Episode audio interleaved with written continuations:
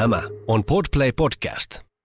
Tervetuloa jälleen Richard Larvanto podcastin pariin. Tänään vieraakseni on saapunut kuvataiteilija, valokuvaaja Juha Arvid Helminen. Tervetuloa lähetykseen. Kiitos paljon. Tänään keskustelemme uniformuista, naamioista ja niiden vaikutuksesta ihmiseen ja hänen mieleensä.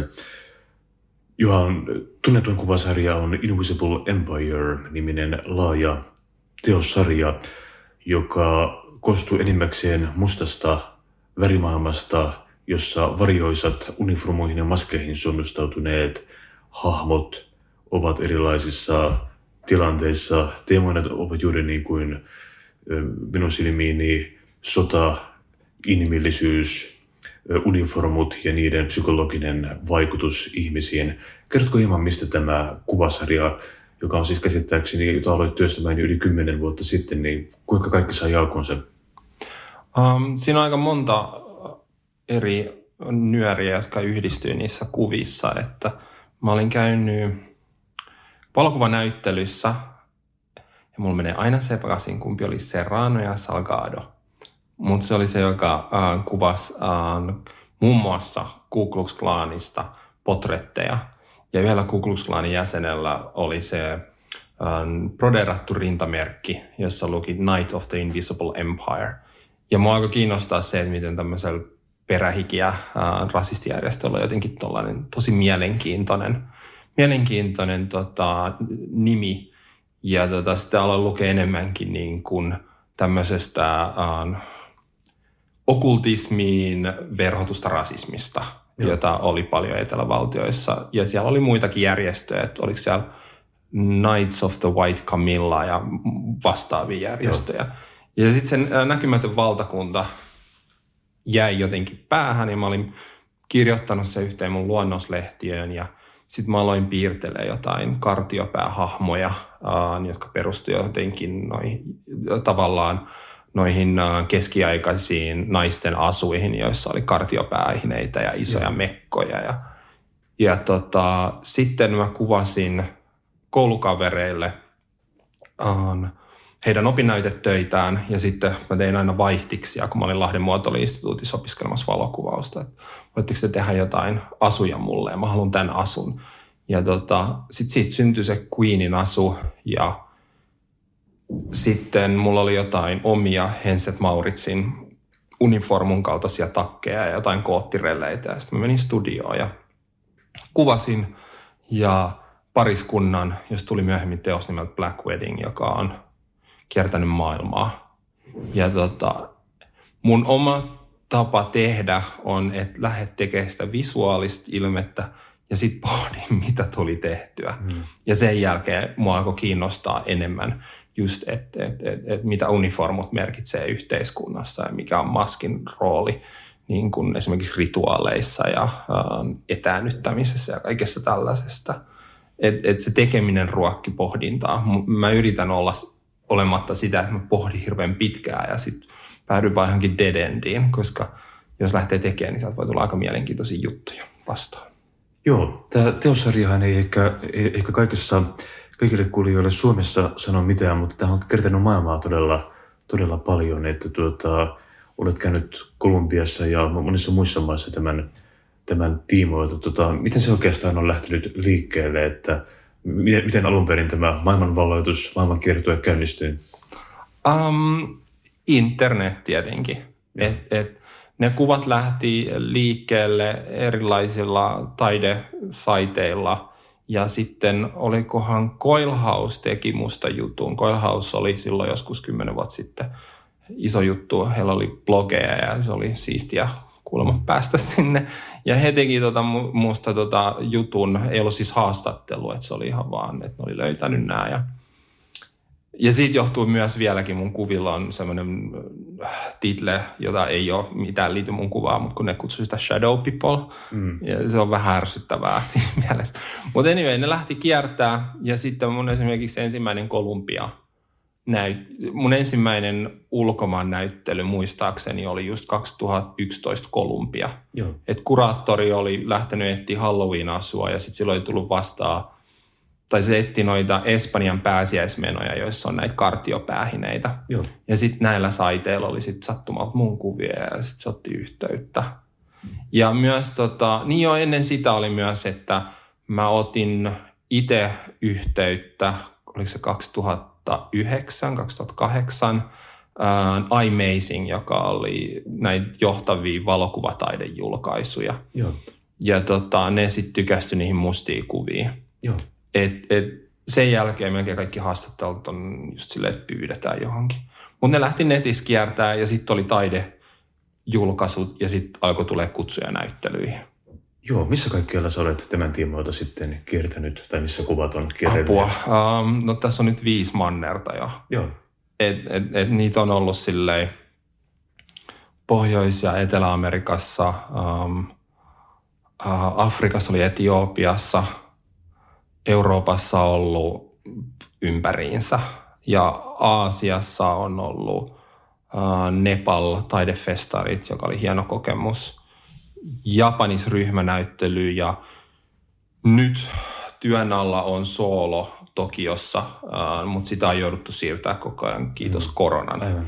Et nyt, johon tulisi esille mun mustia valokuvia, eli tätä Näkymätön valtakuntasarjaa sekä mun action-figuuritaidetta tai veistostaidettaksi niitä pitää sanoa, kyllä ne action-figuureja. Joo. Ja, tota, ja mä luulen, että yksi syy, miksi ne on niin uponnut moneen maahan, nämä mustat kuvat, just sen, että äh, ne aiheet on aika universaaleja.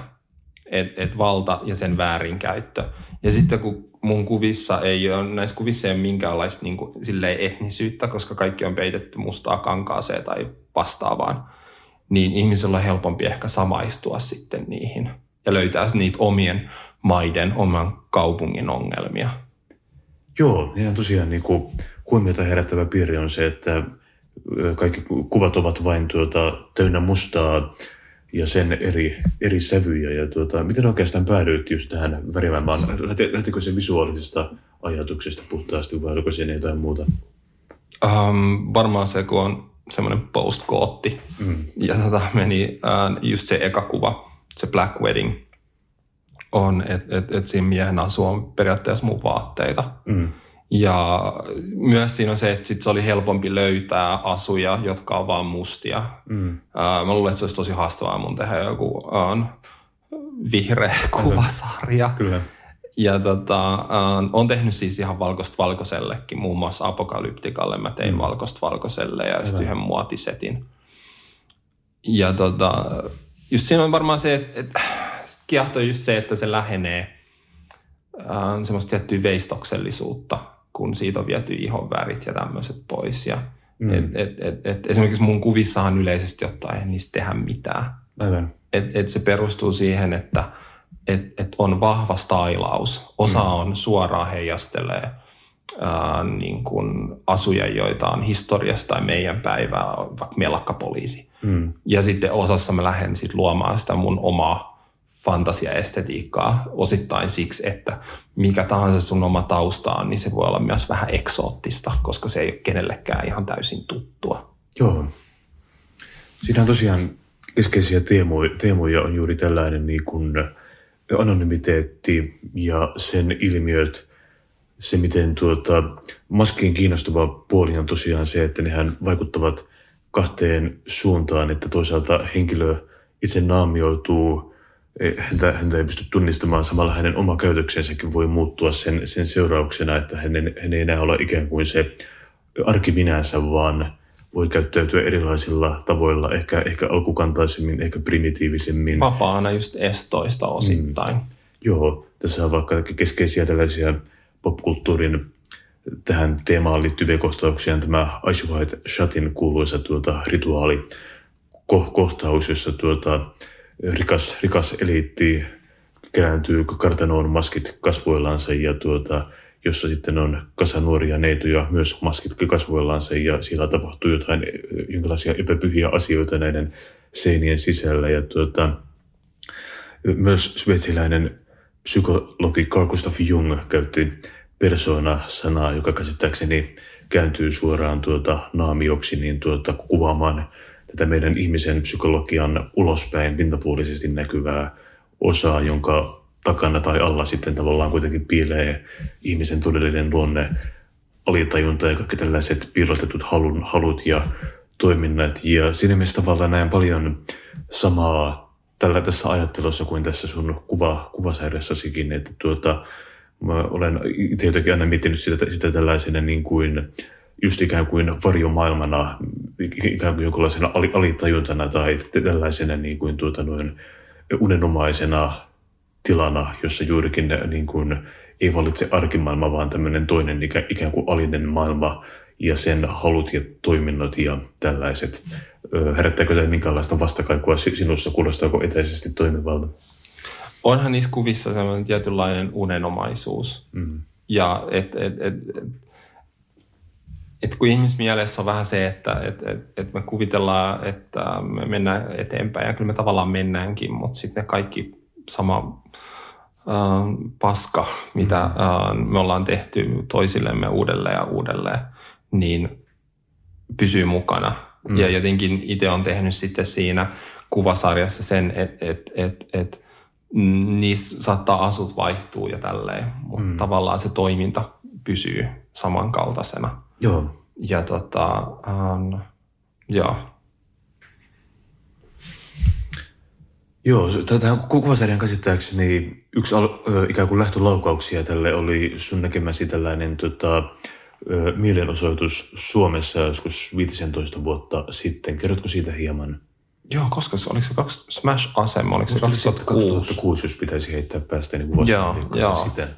Joo, mä olin tota, nuori valokuvauksen opiskelija, olin päättänyt, kuulin, mennään mielenosoitukseen, kun mä olin kuullut, että tota, että, että sinne on tulossa anarkisteja ja oli ollut jotain rähinäinen sitä. Mä olin ehkä ollut, oli ollut joku toinen isompi rähinä, jossa oli rikottu paikkoja, mutta mä olin ehkä silloin just Berliinissä tai jotain, mä en ole ihan varma. Ja tota, päätin mennä sinne kuvaamaan ja mä muistan sen, kuinka se muutti ihan täysin mun mieleen silleen, niin kuin esimerkiksi just suomalaisesta poliisista, että et se oli jotenkin ollut niin semmoinen suomalainen, että kyllä suomalainen poliisi on hyvä ja se tekee aina kaiken oikein ja tosi naivia nyt kun ajattelee. Ja sitten siellä näki sen, että et, et, et kuinka poliisit nöyryytti ihmisiä ja niin kuin, ja kuulin myöhemmin just silleen niin kuin asianajajalta, kun se meni oikeuteen ja mä olin itse todistamassa siinä Smash-asemissa, että oli laitettu ihmisiä nippusitein niin tiukalla, että oli tullut hermovaurioita ja kaikkea. Niin kuin tosi rumia juttuja. Joo. Ja se, että poliisin ylijohto lähinnä puhui sitten, kuinka hienon liikkeen poliisit oli ottanut ihmiset kiinni, semmoista tosi outoa fiilistelyä heiltä. Ja tota, hyvä asia nykyään on, että ilmeisesti poliiseilla pitää olla numerot niiden mm. uniformuissa, että ne ei voi mennä sen maskien sun muiden taakse piiloon enää. Mutta mä luulen, että se, se jätti jotenkin ite, se, itelle sen jäljen just siitä, että et mitä on tuommoinen niin kuin uh, yhtenäistetty ryhmä, johon liittyy nimenomaan vaikka mellakkapoliisin uniformu. Ja sitten sitä lähti luomaan uh, kuvasarja, joka käsitteli estetiikan kautta vallan väärinkäyttöä. Mutta mut se on mielenkiintoista, että uh, mä luulen, että mä tein mun ensimmäisen mellakkapoliisikuvan Näkymätön valtakuntasarjaa. Eh, kun mä aloin tekemään siis tätä kuvasarjaa kaksituhattakahdeksan kunnolla. Mä olin yhden hassun mustan selfien ottanut kaksituhattaseitsemän. Mutta mä luulen, että ensimmäinen mellakkapoliisikuva mä tein ehkä kaksituhattakaksitoista kaksituhattakolmetoista. Joo. Ja se oli tosi mielenkiintoinen kokemuksena, että mä tota, pyysin kaverin malliksi ja mulla oli äh, eräs armeijatavaran liike oli sponsorina. En mainitse nimeä, koska eivät enää sponsoroi. Ja, ja tota, mä olin saanut niiltä brittiläisen mellakkapoliisin kypärää ja jotain muuta kieriä. Sitten mulla oli tota, ne kuvaukset ja heti kun mun kaveri veti sen musta hupun päähän ja sitten ne, sen kypärän, niin tuli tosi ahdistunut olla. Mm. Et, et jos mä ajattelen, jos mä kuvaan vaikka fasistista estetiikkaa kolmekymmentäluvulla, niin ei se ole sitä todellisuutta, mitä me nyt eletään. Mm. ei, ei, ei nämä uniformut tule vastaan muuta kuin jossain berliiniläisessä kellarissa, jos raippa heiluu. Mm. Ja tota, sitten mä aloin kuvaamaan sitä mun kaveria ja sitten mä otin, edelleen muistan sen, niin kuin näkee edelleen niistä ruuduissa, mitä mä kuvasin, että mä otin askel askeleen lähemmäs. Joo. Ja se oli mielenkiintoista just siinä, että samaan aikaan äh, mua ahisti se, että nyt et mä kuvaan sitä, mikä aiheutti mulle tietynlaisen trauman. Joo. Ja edelleen niin kuin aika nopeasti mellakkapoliisikuvasto tai videot tekee mut aika vihaseksi. Mm. Mutta sitten samalla mä mietin, että ei hitto, tää tulee ole siisti photoshoppaa, mm. koska tuossa kypärässä on ihan hirveät kiel- kiillot tuosta softboxista, mm. ja mun pitää saada se pois siitä. Ja mä tiedän, mitä mä teen sen, mutta se vie aikaa. Joo. Ja se oli sitten tosi terapeuttista tavallaan käsitellä sitä kuvaa, koska sä silloin nimenomaan käsittelet niitä omia mm. traumoja tavallaan. Tai ehkä siinä on se, että myös taiteilija saattaa, taiteilijat saattaa huijaa itteensä. Mä ainakin teen sitä, että me kontrolloidaan asioita, joita me ei ehkä voida kontrolloida. Ja tota, sitten meni jonkun aikaa, että mä aloin ostaa jonkun verran omaa äh, mellakkapoliisi kieriä, joo, jota sitten käyttää. Ja osa on vienyt sitten vähän niin kuin taas ehkä vähän fantasiasuuntaan taas, että se ei ole niin suoraa sitä kuvastoa, mitä nähdään uutisissa. Joo. Ja jollekin sanoin, että, että se, että mä pystyin tekemään hienoja mellakkapoliisikuvia oli, että mun piti vähän niin kuin rakastua siihen mellakkaestetiikkaan, mm, joo, joka on tosi kieroa, mutta sitten jos siinä lopussa tulee mielenkiintoinen kuva muille katsottavaksi, jossa, joka sitten he voi käsitellä omia antipatioita. Et itselläkin muistan, kun Turkissa alkoi ne nuoriso, mä en muista mikä puisto se oli, mutta siellä missä liberaali nuoriso hengan, se alettiin hakkaa porukkaa. Joo. Niin Turkissakin tuli viesti, että sun taide pitäisi nyt olla täällä. Mm, aivan. Et, et, et se, että et niin kun osalle mun teokset saattaa olla aika silleen niin kuin too much, että en mä halua nähdä tuollaista kuvastoa. Mm. Mutta se on vähän silleen, että en mä ikinä ajatellut hirveästi, että mä suomalaisille esteen niitä. Mm-hmm. Joo, mä näin jotain kuvia sun näyttelyistä, missä on tuota noin mustia huoneita täynnä mustia kuvia. Ja ne ovat kyllä vaikuttavan näköisiä, mutta ei välttämättä ehkä sellaisia lasten päiväkotiryhmien niin kuin ykkös, ykkösvalintoja, jos halutaan perehtyä taiteeseen, mutta vaikuttavia kyllä. Mä luulen, että joo, mustia huoneita. Mä luulen, että New Yorkissa ja Irlannissa taisi olla, joo. joo. Äh, Kolumbiassa mulla oli tuota mun ekas museo, museossa oleva soul-näyttely, ja ne kysyivät, että minkälaiset tota, seinät sä haluut. Ja mä sanoin, että et, et pidetään nyt vaan valkoisena, mutta noin kaksi väliseinää, mihin ei ole tulossa teoksia, niin maalatkaa ne mustaksi, että ne menee niin kuin muureiksi näiden kuvien välillä. Tähän. Mä tykkäsin siitä. Se Tähän. oli, se oli, mä, mä meinasin, että pitäisiköhän tuonne laittaa vielä piikkilankaidat ylös tai sähköjohdot, koska Tähän. niitähän Kolumbiassa on ihan joka puolella. Että se on, tai Bogotas varsinkin, että kaikki on täynnä aitaa. Mm-hmm. Joka on kyllä vähän pelottavaa, koska mä oon sen verran pitkä tyyppi, että ne sähköaidat tuntuu tosi alhaalla olevan. Että jos mä haukottelen vahingossa, niin mä kyllä tapan itteni. On kiinnostavaa, kun miettii tuollaista niin kuin uniformujen symboliikkaa, koska totta kai ensimmäisenä sanasta uniformu tulee mieleen armeija ja tällainen tuota militarismi toiminta, mutta kun, kun miettii, niin koko y- yhteiskuntahan pyörii, pyörii valtavalla uniformujen voimalla ikään kuin. Se kertoo paljon niin kuin tuota ihmisen yhteiskunnallisesta asemasta ja tällaisesta, että minkälainen uniformu on päällä vaikkapa McDonaldsin tai Alepan kassan työntekijän asuen yhdenlaisen uniformu, mitä ei välttämättä niin kuin halua kantaa eikä suorella ylpeydellä, kun taisi joku lääkärin takki taas sitten on voimakas, voimakas symboli, jota taas luultavasti kannetaan mieluusti suorella ylpeydellä. Että tämä on kiinnostava just tällainen, mitä uniformu kertoo, millaisen leiman se lyö suuhun ihmisenä. Joo, tietenkin se on niin kuin uh, uniformun etu on just esimerkiksi kaupassa se, että sä heti tiedät, keneltä sä voit kysyä, että missä margariini on. Mm. Ja uh, sama juttu, että sairaalassa tiedät, ketkä on hoitajia, ketkä on lääkäreitä ja näin edelleen. Et se on ihan niin kuin käytännön, käytännön tota, sanelemaa myös. Itteeni ehkä se ei silleen ole ollut... Ei toi kiinnosta mua mun teoksissa. Et mua just se, että sitten kun saatetaan myydä rumia ajatuksia mm. auktoriteettiin vedoten. Että mä tein nyt pari kuvaa, pari kuvaa jotka käsittelee niin kuin lääketieteen harhapolkuja. Että mä tein tota yhden, äh, siinä on mies, jolla on musta nahka, esiliina ja kirja kädessä. Ja toisen mä tein, jossa oli niin kuin vanhan ajan leikkaussali, jossa on kolme lääkäriä, parilla on semmoiset suppilopäähineet päässä. Mm. Autoriteetin symboleja kai ne mulle ollut aina. Joo. Jotka sit nä, näissä ne kumpusi sitten tarinoista. Esimerkiksi tämä äh, typerä sanoa kuuluisa kirja, kun en muista sen nimeä. Mm-hmm. Mutta olikohan se joku Knopfners, en mä en muista, anatomiakirja, joka on tehty mm. Saksassa. Äh, äh, onko se kolmekymmentä-neljäkymmentäluvulla, Joo. jota edelleen käytetään välillä. Muistaakseni sen nimeä? Täytyy tunnustaa, että mäkään en muista. Joo, joo, joo.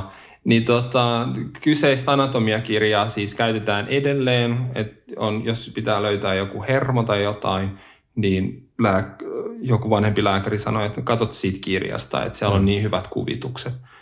Ja tota, mutta se on semmoinen kirja, että esimerkiksi jos luennoitsijat alkaa puhua siitä oppilaille, niin osa on sanonut, että mä, mä puhun vaan siitä kirjasta, jos mulla on aikaa kertoa, että mistä se on tullut. Joo. Eli se on tota, äh, keskitysleirien telotettuja vankeja, jo, joista on sitten tota, piirretty tämä. Joo, mäkin muistan tuon, mutta millään en muista, että mikä se nimi on. Mutta täytyy, tota, täytyy selvittää ja laittaa lähetyksemme oheislinkkeihin niin tuota, tässä luettavaa. No, tosiaan kyllä, että tosiaan kun puhutaan myös uniformuista, niin totta kai ajatukset ensimmäisenä hyppää, hyppää jonnekin, tota, no kolmekymmentä-neljäkymmentälukujen Saksa on totta kai tällainen tuota, ilmiselvä hyppäys ja, ja muutenkin niin kuin monet fasistiset liikkeet, kun miettii Italiassa tätä Black Shirts-liikettä ja mm. näitä. Niin, Oletko tota... taisi olla alun perin urheilupaitoja? Joo, näitä. Ne sivunapitettavat. Joo. Ehkä kaikista... Eniten ne, tai tunnetuimmat, ne on Pink Floydin The Wall-elokuvasta. Joo, aivan. Joo, ja tuossahan tosiaan juuri puhuttiin tässä Aki Seleberin kanssa tehdyssä lähetyksessä tuosta kolmekymmentäluvun Saksasta ja, ja, ja nuoresta suomalaisesta yli, ylioppilaista Yrjö von Grönhagenista, joka päätyi sinne hyvin sinisilmäisesti katsoen sen ajan Saksan menoja ja Ja, ja siellä joku, joku saksalainen työväenluokka, työväenluokka edustava henkilö sanoi hänelle, että Hitlerin suurin erous oli se, että tuota, kaikki saksalaiset sai, sai uniformun ja sen kautta tietynlaisen arvon ja jonkinlaisen mission ja näin. Että oli kiinnostava tuommoinen niin kuin yhden lauseen aika viiltävä psykologinen analyysi omalla tavalla tällaiseen niin kuin uniformuissa piileviin voimahierarkioihin. Joo, Saksassa oli just se, että kaikilla oli sitten joku, jota käskyttää. Joo. Että ehkä sillä nuorimmalla Hitlerjugendilla nyt ei ollut ketään, jolle huutaa. Paitsi sitten ne, jotka oli väärää etnistä ryhmää tai uskontoa, niille nekin sai sitten räksyttää. Kyllä. Et, et, et. Siinä oli just taas just se, että vähän niin kuin kauppaa menisi, että tiedät kukaan myyjä, niin näissäkin sitten Saksassa tiesit, että kuka teki mitäkin, mikä Joo. oli kunkin ammatti. Ja sitten esimerkiksi just ne kuuluisimmat uniformut, jos me otetaan vaikka Alkemein Essessen musta uniformu, Joo. niin se taas monelle ehkä ei-saksalaiselle saattoi olla outoa, että hei hetkinen, on pääkallot sun muuta. Mm. Että nehän alleviivaa omaa, että ne on pahiksi tai jotain. Mm. Mutta mut sehänkin kumpusi niistä, onko se Tottenkopf Husar, jotka oli näitä, oliko ne henkivartioita, keisarihenkivartioita, joilla oli nämä isot jättipääkallot. Ja, et se, sekin oli niin kuin historiallista jatkumoa, mm.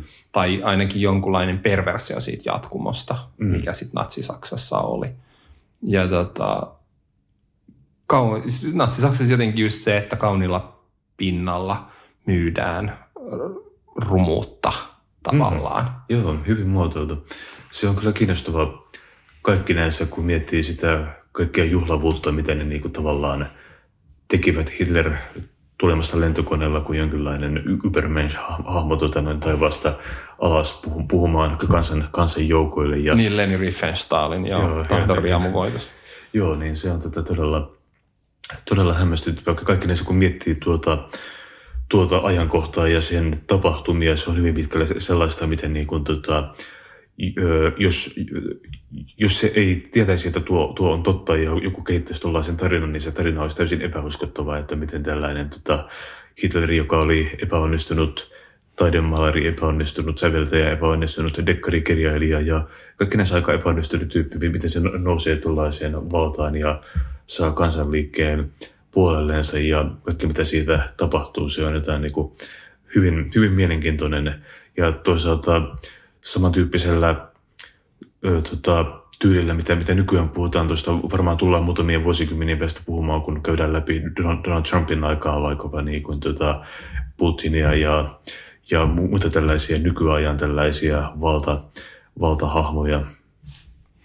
Joo, tietenkin täytyy olla tosi onnellinen siitä, että Amerikassa esimerkiksi on, on niin isot monet mekanismit, jotka estää sitä, että Donald Trumpin kaltainen ihminen, joka on selvästikin ei usko demokratiaan, mm. että hän ei pysty anastamaan sitä valtaa. Mm. Ja kun on myös niin kaksi, kahtia jakautunut maa, niin se olisi ihan mahdotonta hänen saada yhtäkkiä joku armeija mm. kaduille ja poikkeuslait. Mm. Mä en, en usko siihen. Mm. Um, Amerikassa niin sit toi uniformi, jos siitä haluaa siihen vääntää, niin joo, on siellä just silleen, että on käynyt New Yorkissa ja oli se vähän yllätys siitä, kuinka siellä on niin kuin kaiken näköistä uniformua. Okay. Ää, tämmöisiä sotilaskouluja, joissa on nuoria. Ja, ja, mut kyllä mä sanoin, että se on silti paljon individualistisempi kulttuuri mm. kuin joku natsi-Saksa, mm. että niin kuin se on kuitenkin demokraattinen valtio. Ja sitten on nämä uudet pikkuryhmät, joita Jenkeissä on esimerkiksi Proud Boysit, joilla sitten on mustat pikepaidat, jossa on keltainen trimmi. Joo. Ja se on myös ollut muidenkin, ää, no mä en tiedä, onko Pride Boys ihan, no se ei ole natsijärjestö, mutta sitten on niinku jotain natsijärjestöjä ää, Jenkeissä, jossa on sama värimaailma. Mm. Just toi musta ja keltainen. Yksi asia, mikä mua kiinnitti huomioon myös kuvissa siihen on tota noin, että paitsi että se on vapaa esimerkiksi ihmisistä, että ihoa tai tällaista, ei näy. Se on myös täysin vapaa symboleista ja logoista ja tämän tällaisista. Onko se tietoinen valinta, että niin kun, ö, on hyvin tulkinnanvaraista, mitä joku kuva käsitteleepä se uskontoa tai, tai armeijaa tai tällaista, niin se, se jää ikään kuin katsojalle pääteltäväksi, että mitä tämä, mitä tämä viittaa. Sitä ei, sormia ei osoiteta tuon mihinkään tiettyyn suuntaan tai alleviivata. Joo, se, että esimerkiksi myöskään ei ole tekstiä. Mm, että jos mulla on vaikka joku lamppu yhdessä kuvassa, niin sit photoshoppaan sen tekstin pois siitä lampusta. Mm-hmm. Tai mi- mikä tahansa. Että ainut symboli, jonka sä voit löytää silleen, on ympyrä, joka on, tota, äh, kun mulla on uniformuja, jotka on hyvin vastaan Wehrmachtia tai Waffen-äs äs -ää. Niin heillä on vyönsoljet niissä uniformuissa, jotka on itse asiassa laipahin, uh, se missä on se plusmerkki ja sitten se hammasratas. Mm. Mä oon ostanut se jostain laipahin konsertista. Joo. Ja mä photoshoppaan pois sen plussan ja sen tota, hammasrattaan ja jätän sen ympyrän siihen, joka on mm. täydellisyyden symboli. Joo. Ja tota, mut siinä on taas just se, että et, et, että kaikki sotilashahmot munkin kuvissa, tai osa sotilashahmoista on just silleen, että saattaa olla vaikka tuhatkahdeksansataaluvun lopun uhlaneita, ratsuväkeä. Joo. Ja tota, sit osa on, on ehkä enemmän inspiraatio Suomen armeijan mm-hmm. ä, tekosista. Ja, tota, ja myös sit, jos me otetaan jotain tiettyä preussilaista militarismia, niin sitä on, onko se Chilessä on edelleen se perinne elää, joo. jossa Augusto Pinochet aikoinaan piti jöötä. Joo. Et, et, et, et taas vähän, just kun siinä ei ole sitä hakaristia, siinä ei ole sitä sirppiä vasaraa mm. tai Isiksen lippua, joo. niin se, se on vähän helpompi ihmisten katsoa sitä. Joo. Ja kun se ei ole niin kuin, mä yritän aina alleviivaa sitä, että et mun kuvat ei silleen jostain toisesta, vaan ne on meistä mm. ihmisistä me. Me ollaan niin kuin se kaunis olento ja se ruma, mm. joka kykenee saamaan niin kuin tosi paljon rumaa aikaiseksi. Niin siksi on tärkeää, että ei ole symboleja. Nyt mä oon miettinyt yhtä kuvaa, että voisiko me tehdä esimerkiksi lipu, jossa on vaan raitoja, mm. joka olisi tietenkin sitten Amerikka. Aivan. Mutta niin kuin, sit ei siinä voisi tähtiä olla enää. Joo. Joo, se on tosiaan kiinnostava toi, niin kun, tota, on itse pitänyt symboleita siinä mielessä kiinnostavana teemana, miten vaikkapa ympyrä on just tämmöinen niin kuin klassinen esimerkki täysin, täysin universaalista niin kuin symbolista, joka esiintyy käytännössä kaikissa kulttuureissa. Vähän niin kuin lähes kaikki vanhat kulttuurit jollain tavalla palvoo, palvoo aurinkoa, mm-hmm. jonkinlaista aurinkojumalaa, ja miten usein ympyrä on juuri siinä tuota, kuvaa juuri esim. Niin kuin täydellisyyttä tai, tai vaikka ikuista tämmöistä jatkumoa, kuten, kuten alkemian tämä Ouroboros-symboli, käärme, joka syö, syö itseään. Ja tuota, kyllä, kyllä. Tai toisaalta sitten tämä Black Sun-symboli, joka on niin kuin ympyrä, josta lähtee tällaisia sakaroita. Ja, tuota, ja se, kuten myös hakaristi, on tällaisia vanhoja, muistaakseni hindujen symboleita. Hakaristi on hyvin monikulttuurinen. Että se, usein sanotaan, että se on hindulainen, mutta mut se löytyy... Se, niin kuin kulttuurista kuin kulttuurista melkein. Se on kuitenkin geometrinen yksinkertainen mm. kuvio. Et meidän suomalaisilla on mursun sydän ja mm. hopi-intiaaneilla taisi olla juokseva jalka. Ja, äh, kuningas Salomon äh, taisi hakkaa kultaharkkoihin hakaristi, jossa on kolme palloa jokaisen hakasen päässä. Jaa, tätä mä en tiedäkään. Et se niin kuin hakaristi on todella todella... Joo. Monikulttuurinen, ja sit se on mielenkiintoista, että Suomi on varmaan ainut länsimaa, jonka sotilastraditiossa hakaristi elää. Joo. Et, et, et, et edelleen presidentin lipussa on hakaristi, ja myös Suomi on varmaan ainut maa, jossa synagogissa, mm. meidän kahdessa synagogassakin löytyy hakaristi, koska se on se ähm, Mannerheimin päiväkäsky äideille, vai mikä se teksti on, mikä kirkoissakin on. Joo.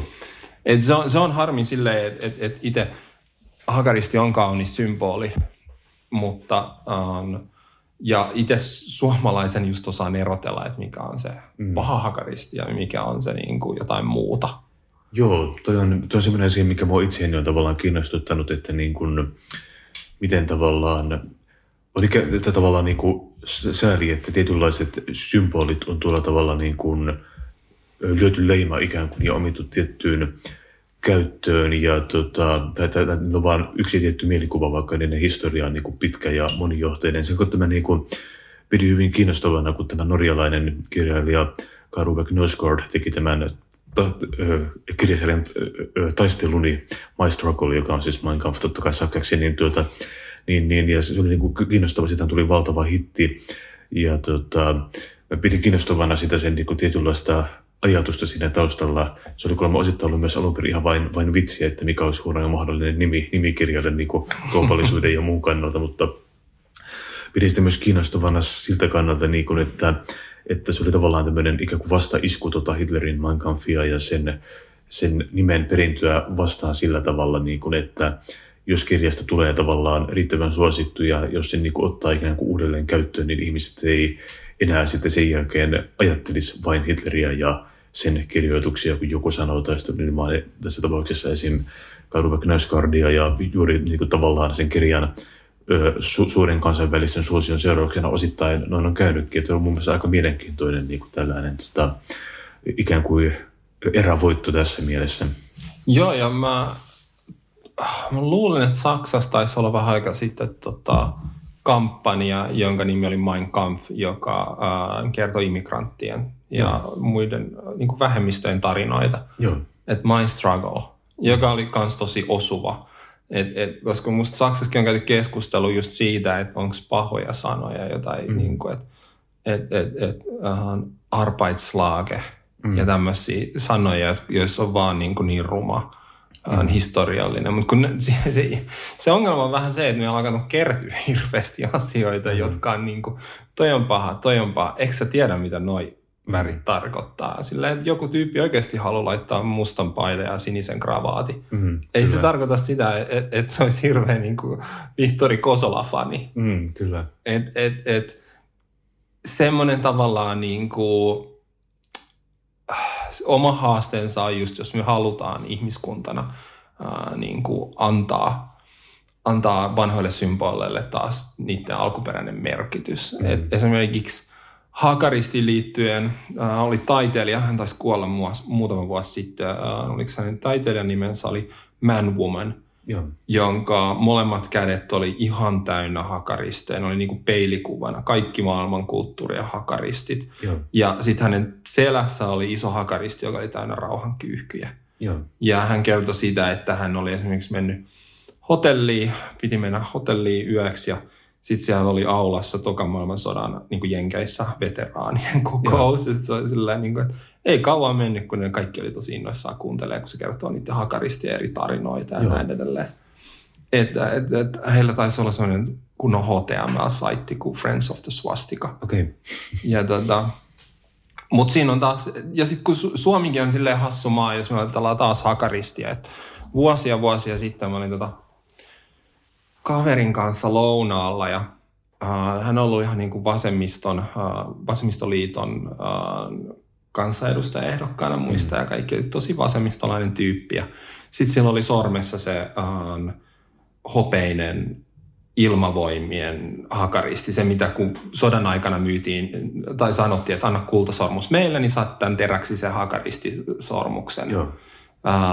Itelle. Ja sitten niin vuosi myöhemmin tuli sitten se kampanja, jossa ne keräsi taas veteraanen rahaa ja myi sitten hopeisia versioita mm. tästä näin. Ja mun kaverilla oli se ja sitten mä muistan, kun katsoin sitä ja sitten mä sanoessaan tätä hänelle, mä tiesin kuinka tyhmästä, mä sanoin, no kunhan et koskaan laita Suomen leijonaa. Sitten mm. se katsoi, että mä ikinä laittaisi Suomi leijonaa. Mm.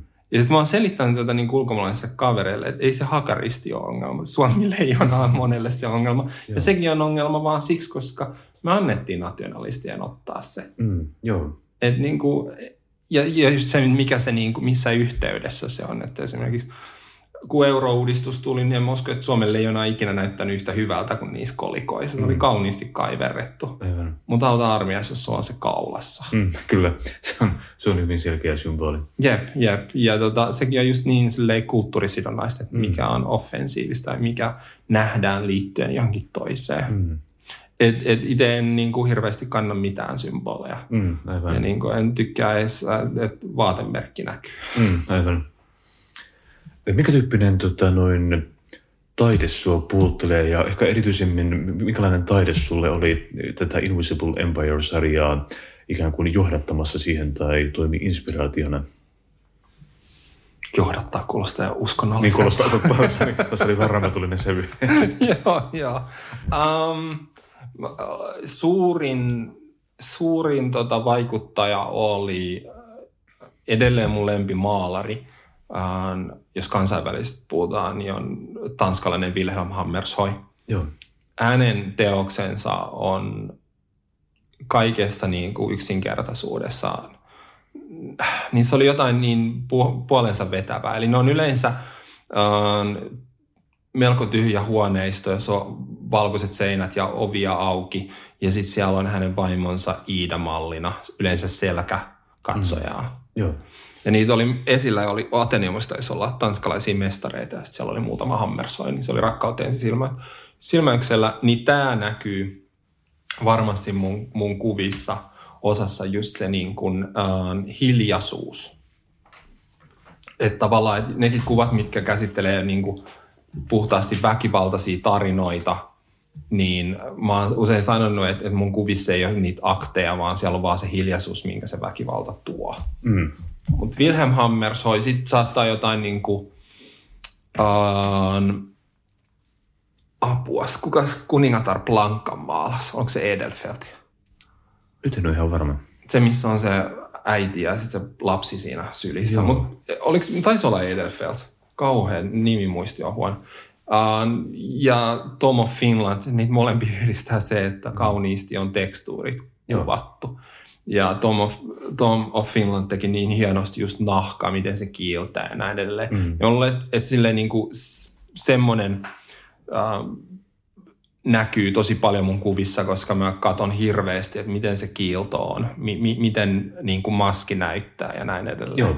Ja sitten valaisussa on se, että on kuitenkin niinku syntynyt seitsemänkymmentäseitsemän ja elänyt kahdeksankymmentäluvun leffoilla lapsuuden ja nuoruuden ja edelleen, niin uh, niistä on se valaisutyyli. Että jos katsoo jotain kasarileffaan joka ikisen puun takana joku spotti, joka valaisee sen, että se tulee siitä taustasta irti.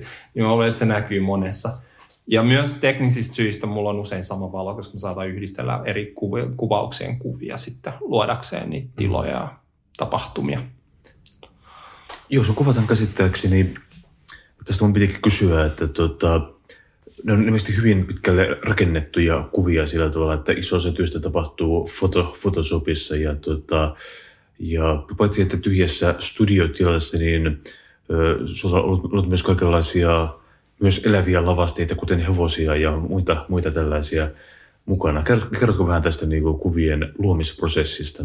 Joo, siis suurin osa ajasta menee äh, rekvisiitan keräämiseen, tekee, menee lu- lukemiseen, äh, erilaisia uutisia ja ihmisten vähän käyttäytymistä, tätä taidehistoriaa ja näin edelleen. Ja sitten se, äh, kun alkaa tulee idea jostain hahmosta, niin sitten pitää alkaa kerää niitä. Ja yleensä mä joudun nostaa niitä, koska mä mo- niitä modataan jonkun verran. Ja sitten osa asuista on silleen, että taas mä edelleen jatkan sitä, mitä mä tein opiskeluaikana, että mulla on muotisuunnittelijakavereita, joille mä esimerkiksi yhdelle kaverille kuvasin hänen mallistonsa ja hän teki mulle just tämän black shirtin, Joo. jota mä en ole tosin käyttänyt kertaakaan niin kuin black shirt-kuvissa, vaan se näkyy niissä lääkärikuvissa, koska Joo. vanhat lääkäritakitkin on sipin napitettavia.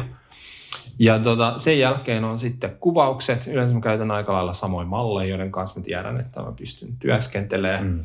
Ja yritän välttää, oppinut välttää ihmisiä malleina, jotka haluaa olla malleina, koska kaikista kuvauksista ei tule sitä teosta. Joo. Ja sitten niitä keljuttaa, kun mä olen sanonut, että sori, tämä mm. ei ollut nyt sitä, tämä ei ollut täydellinen. Mm.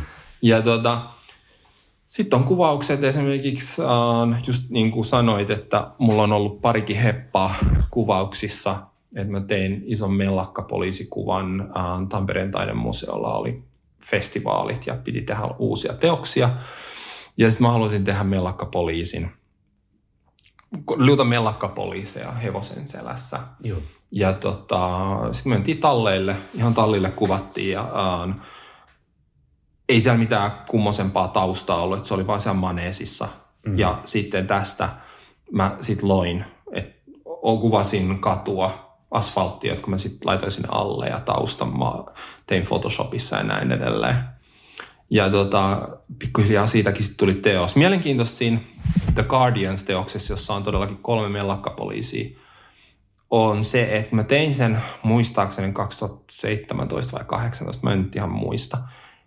Ja sitten oliko se tänä vuonna, joku otti Pariisin mellakoista kuvan neljästä hevosesta ja siinä on ihan sama fiilis. Joo. Ei siinä ole tietenkään mitään tekemistä muuhun, se on dokumenttikuva. Aivan. Ja mulla on sit, oli vaan niinku tää, että joku voi helposti just luulla, että et mä oon käynyt kopioimassa sen, mutta kun se menee just toistepäin. Mm, ja siinä oli hauskaa myös silleen niinku taas ihan kuvan käsittelyjutussa oli se, että piti hevoselle luoda maski. Ja sit mä vaan tein muovin palasen, Joo. jota mä kuvasin eri kulmissa, ei se ollut läpinäkyvä, mutta sit mä photosoppasin siihen, tein vähän aukkoa siihen maskikalvoon ja sitten se näyttää, että sieltä näkyy silmä läpi. Aivan. Ja se oli, se oli taas silleen, että mulle niin kuin photoshoppaus, se, se on semmoinen niin hifistelyjuttu, se on lähinnä silleen, niin kuin, että kun on piirtänyt aikaisemmin ja nyt taas alkanut vähän piirtää enemmän, niin se on just sitä, että, että se on sen kuvan, sen teoksen kanssa elämistä, Joo.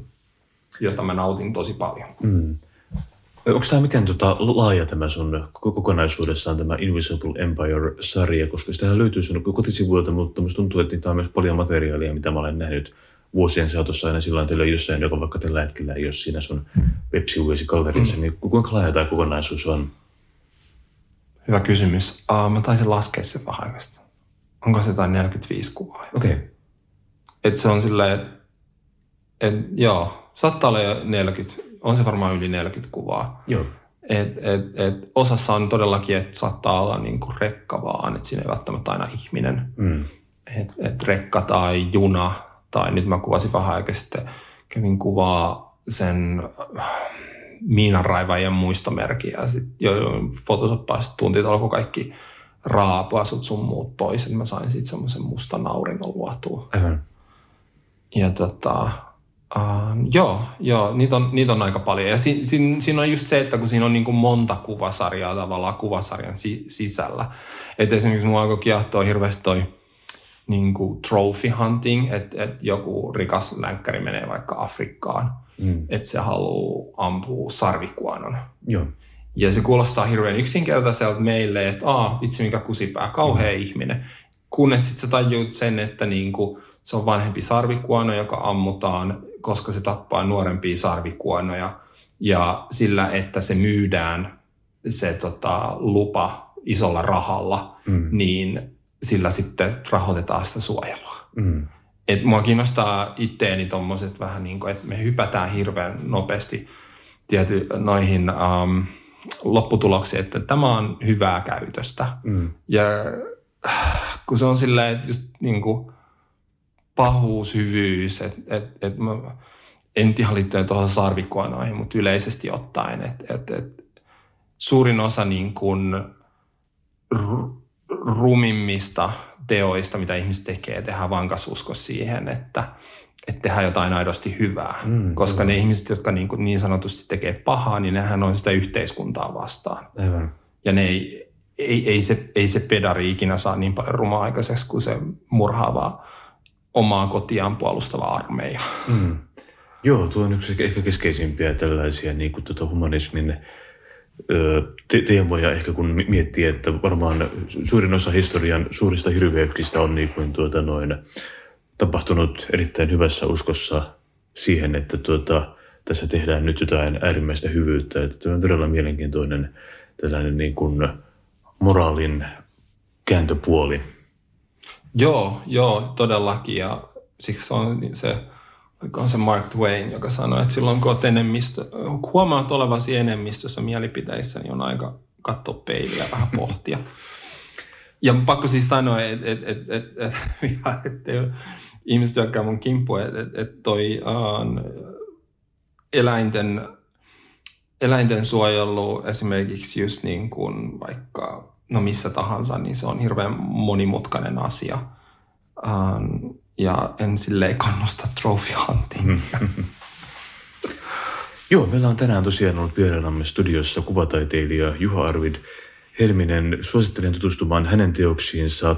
Ja vielä näin loppuun ajattelin kysyä sinulta jotakin tällaista tuota... kuuntelijoillemme suositeltavaa taideteosta, vaikkapa elokuvaa tai kirjaa, joka kannattaisi kokea. Onko suosituksia? Oho. Um, Tämä on aina vähän iskuvyön alle. Ei mitään. Ei, siis mulla on kaksi heti tulee. Uh, just katoin Yle Areenalta uh, Harakiri. Uh, hieno samurai-elokuva, hyvin vasemmistolainen, hyvin niin kuin pohtiva. Ihan uusi tuttavuus oli mulle, kun itse tiedän lähinnä Kurosavaa. Mm. En muista tietenkään tämän Harakirin ohjaajan nimeä, mutta suosittelen. Taitaa olla vielä Yle Areenassa. Ja sitten toinen on, mikä on, kun todellakin aloin tekee näitä mun action-figuureja. Niitä löytyy vaikka mun Instagramista. Niin tota, toinen action-figuuritekijä, joka tekee just tämmöisiä niin kuin character design, original, näin edelleen, niin suositteli mulle Netflixissä Dorohedoro anime-sarjaa. Ja mä oon jo katsonut sen kaksi kertaa se ekan tuotantokauden. Se perustuu yhden, mä en muista sen naisen nimeä tietenkään, mutta hänen mangaansa. Joo. Ja tota, se on upeat maailmanrakennusta ja niin kuin tosi kiinnostavia hahmoja, joissa sitten syvennytään myös sivuhahmoihin. Ja Dorohedoro, Netflix ja Yle Areenan Harakiri. Loistavaa. Kiitoksia paljon vierailusta, Juha. Kiitos.